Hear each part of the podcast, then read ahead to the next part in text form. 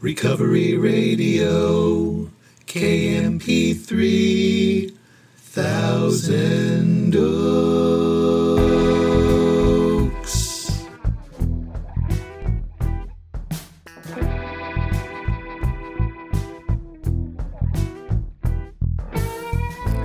Ah, yes. You are listening to Recovery Radio podcast on KMP3. I am a member of Alcoholics Anonymous and I will be your host. You can email me at sarcasticbigbook at gmail. Follow me on Instagram at sarcastic.aa.book. Check out my websites, recoveryradiokmp3.com and sarcasticbigbook.com. And as always, I am uh, so glad you're here with me. I don't know if your day's just getting started or it's just winding down or it's somewhere right in the middle, but here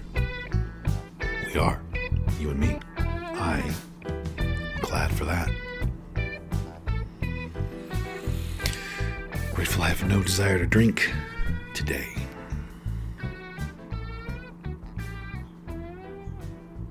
Always the first thing on my gratitude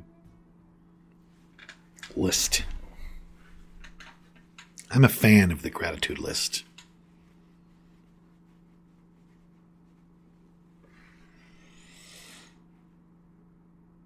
Gratitude makes room for God, in my experience. Changes my thinking,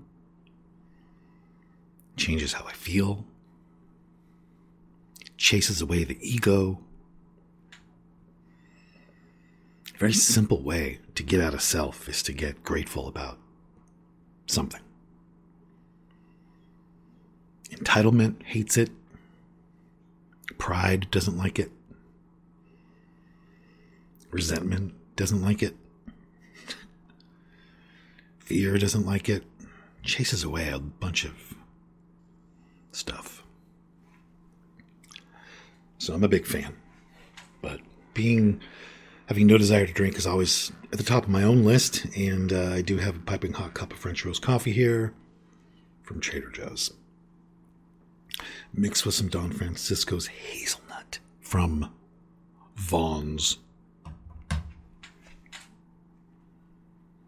Sounds very exotic until I'm like, I buy it in a can from a grocery store. Doesn't look like it's going to taste as good as it does, honestly. Anyways, on the last show, I talked about pivotal moment in my sobriety and talked about how that would be a good idea for the next show would just be to run down some pivotal moments in my sobriety. I'm going to do that. There's a lot, but there's these seemingly unplanned things that happen. I mean, not seemingly, they're unplanned things that happen that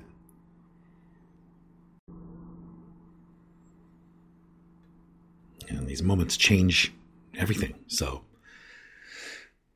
first moment that I can think about, pivotal moment, was that I went to a meeting and I'd been going to meetings for years, but I went to a meeting really having fulfilled the the first original step, which was step one complete deflation. I was really completely deflated, terrified, out of plans. And there's a man there who remembered meeting me about a month earlier, and he had given me a big book and written the date in it. And he remembered me.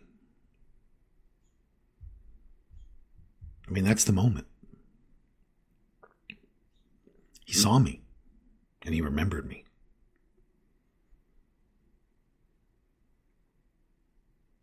If that didn't happen, I don't think I would have come back. It's impossible to say, but that experience of having somebody see me and notice me and not only remembered me, but he also remembered about how long I should have had sober.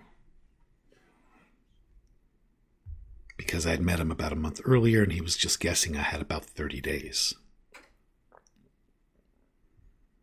But he looked at me and he talked to me and he remembered me. That was a pivotal moment in my sobriety. And I think about that every day, frankly. In terms of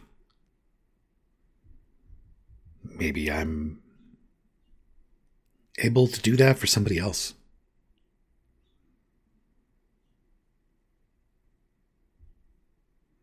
Maybe I should stay out of self so I can see somebody else. In other words, if he had been standing out in front of that meeting talking about his own day, or his own problems, or getting laid, or his own blessings, or I mean, some anything, he could have been out there just talking to somebody about himself, and he didn't do that. He saw me. That changed my life. Next pivotal moment also involves that same man. It happened a short time later. We were in the meeting. I've been going to meetings for years, but I had not ever shared or said my name or identified as an alcoholic. And they said, Are there any newcomers? And a bunch of people stood up. And it was back when you could smoke everywhere, basically. And um, big building, big auditorium filled with smoke. A bunch of people stood up, identified, and then they sat down, and it was all over. I wasn't going to say anything. I was deep in my head at that moment. And that same man turned around. He's sitting at chairs in front of me. I was glued against the back wall, but he was sitting in, you know, the main area. And he turned around and he pointed at me and he said, We have one more. We have one more. And I stood up and I identified, and it changed. It was a pivotal moment. So when I sat back down, something was different. Still can't really quite identify what it was that was different, but something was different. Changed me. So those two little selfless acts changed my life.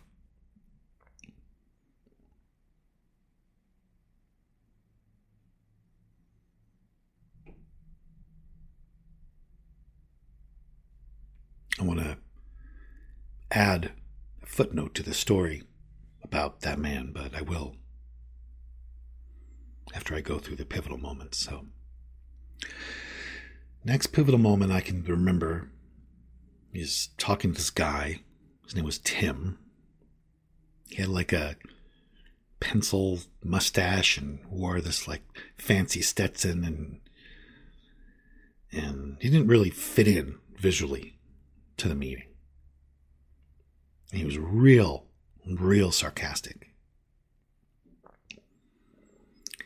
And he said, How many meetings are you going to? And I was like, Oh,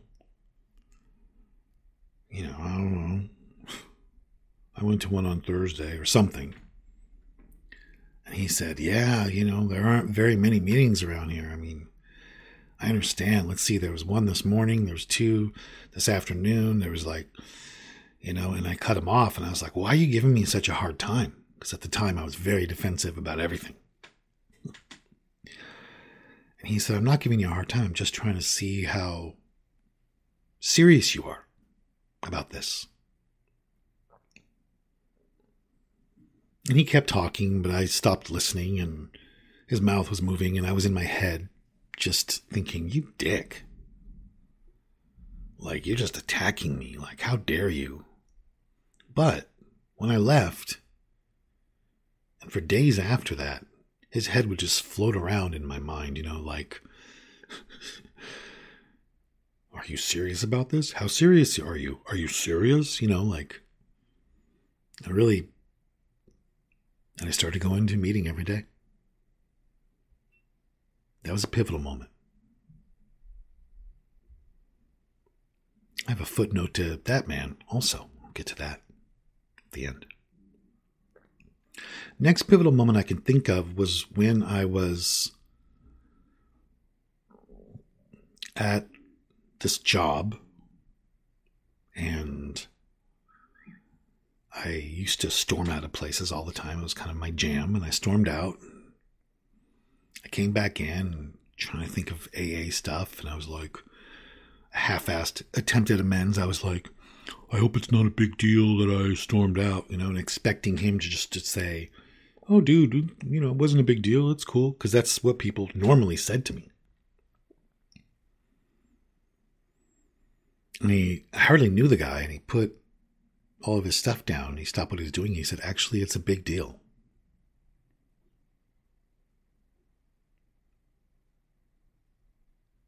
And it was very similar to the Are you serious? How serious are you about this? I left and his head was floating around, you know. It's a big deal. It's a big deal, you know, like in, in I realized that he was probably speaking for a lot of people when he said that, and people generally lied to me about their experience with me. That I surmised it was not just a big deal to him, that it was a big deal when I stormed out of rooms. It affected everybody who was around that, and most of them just didn't have the courage to say it's a big deal. Because that was kind of scary when I got sober. That was a pivotal moment. You know, there's this phrase that I like about, you know, enemies stab you in the back, but a friend will stab you in the front. And that man definitely stabbed me in the front. He didn't care about himself there. He cared about me.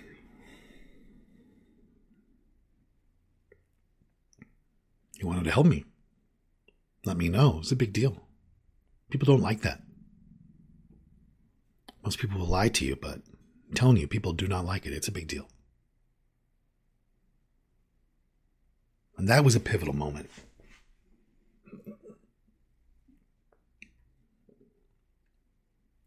Next pivotal moment I can think of is when I was doing my fifth step. And fifth step was over, and I saw a man walking down the street, leaving a bank. And uh, it was the first time ever I looked at somebody and had an inner experience that I was equal to the person. And I noticed that at that moment, I, up until that moment, I had always looked down at you or up at you. I was always intimidated by you or I was better than you. There was literally no exception. It was complete separation from other people. I never once felt at one with, equal to, one of, a part of, ever. That was a very pivotal moment. That was right after my fifth step. That changed me.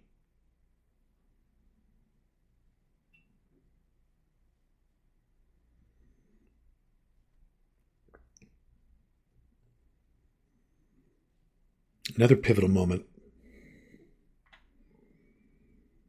was when I was making my first amends.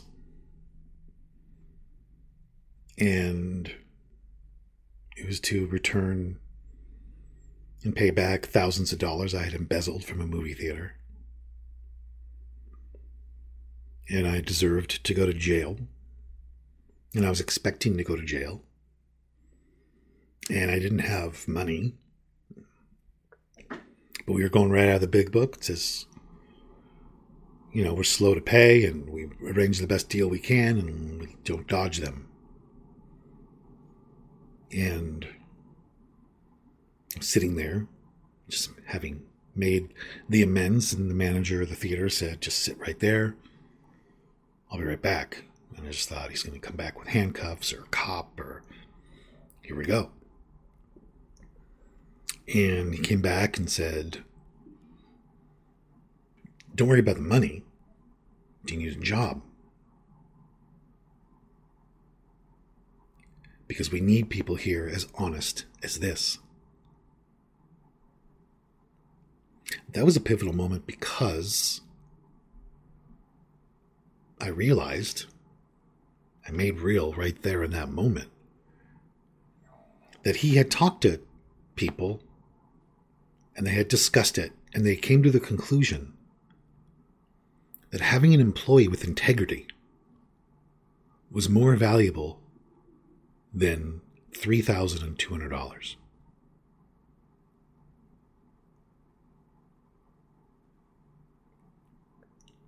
And that changed me. I was thinking, hmm, wow. So they came to the conclusion that there's something more important than money. To this company, it is more important that they have an employee who's honest, who they can trust, than it is to get $3,200.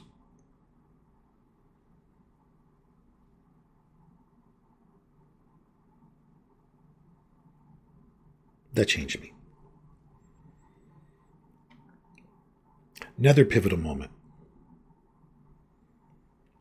was when I was working at this place at the counter, and some woman came in and she was terrible. So I was terrible in return. So she was more terrible. So I became more terrible. So she, it escalated to me fake hanging myself on a cross like Jesus and her storming out.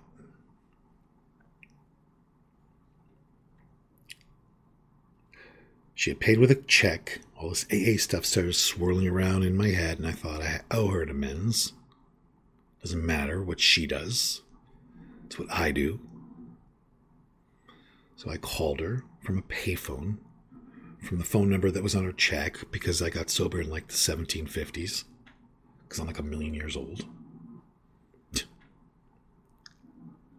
Because I got sober when there were horses and buggies. Dude, a payphone and a check. Anyways, I called her and I said, You were just here. I'm calling from the store. And she said, I said, I don't know if you remember me. And she goes, Yeah, I know. I mean, she said that I realized that first I had realized that the whole way home her experience had consumed her. I had affected her whole evening in a bad way. So much for being powerless over everything. Bullshit. I contributed to her challenging evening. And I said, I just want you to know I'm sorry. I had no right to talk to you that way, and I'm minimally, I do not represent the company I work for and my boss, and if you don't accept my apology, I understand. But I just want you to know I was wrong. And she was quiet for a long time and she took a deep breath and she said, I'm sorry too. And in that moment, I felt closer to her than I did to anyone in my life I could think of. And I felt closer to God than I ever have. And that changed my life.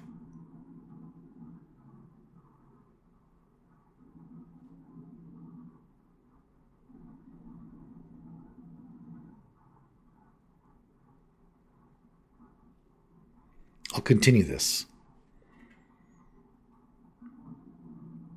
in another show, maybe in the next show. But I will give uh, some updates with those two people I was talking about. The first one was the guy who gave me the big book and saw me and had me stand up and identify as a newcomer. So, fast forward 20 years, literally 20 years later, I get this thought I'm just going to bring my original big book to a meeting. I don't know why. Just had the thought. So I bring my original big book to a meeting for the first time, and it probably been about 17 years since I brought that with me. And I brought it, and I was standing outside the meeting before the meeting started, and I was showing people the list of names that were in it. This guy here, he's my sponsor. This guy here, he's still sober. This guy here passed away. This guy here, I don't know what happened to him. This guy here, he's the guy who gave me this book. As I said this, this woman next to me grabs my shoulder and points to the name and says, That's my dad. He's in Arizona. He has terminal cancer. He has like six months to live. Here's his phone number. I end up calling him. We end up getting together and going to a meeting and having dinner. And I was, I said to him, I said, you know, I, you're a huge part of my story, you know. And he didn't. His response was just. He said, "Isn't it amazing that God like puts the right people in our path.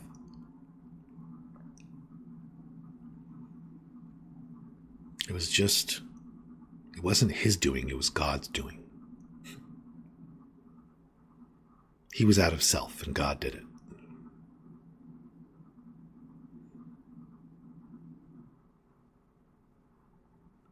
And then on along that same theme, about 25 years later, I'm at a big speaker meeting and I see the guy in the Stetson and he's wearing a Stetson still. he's still rocking that look. And I was like, oh my God, so good to see you. You know, when I was brand new, you said something to me that really changed me and you didn't remember me. Hmm. Along the same lines, it was like God just putting the right people in my path, not about personal accomplishments here. I need a power greater than myself to keep me sober, and that power works through people. So that's it. I'll continue this. Maybe in the next show, but I will continue this soon. I am doing uh,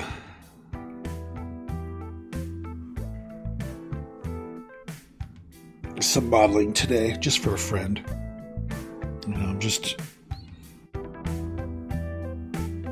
It's just a swimwear line he has. He wants me to wear something skimpy and look tan and beautiful. So dumb. Have an amazing weekend. I'll say it to anybody who needs, needs to hear it that everything's okay. And uh, I do not know why my life was saved, but I'm going to go try to live a life that was worth saving. And I hope you'll do the same.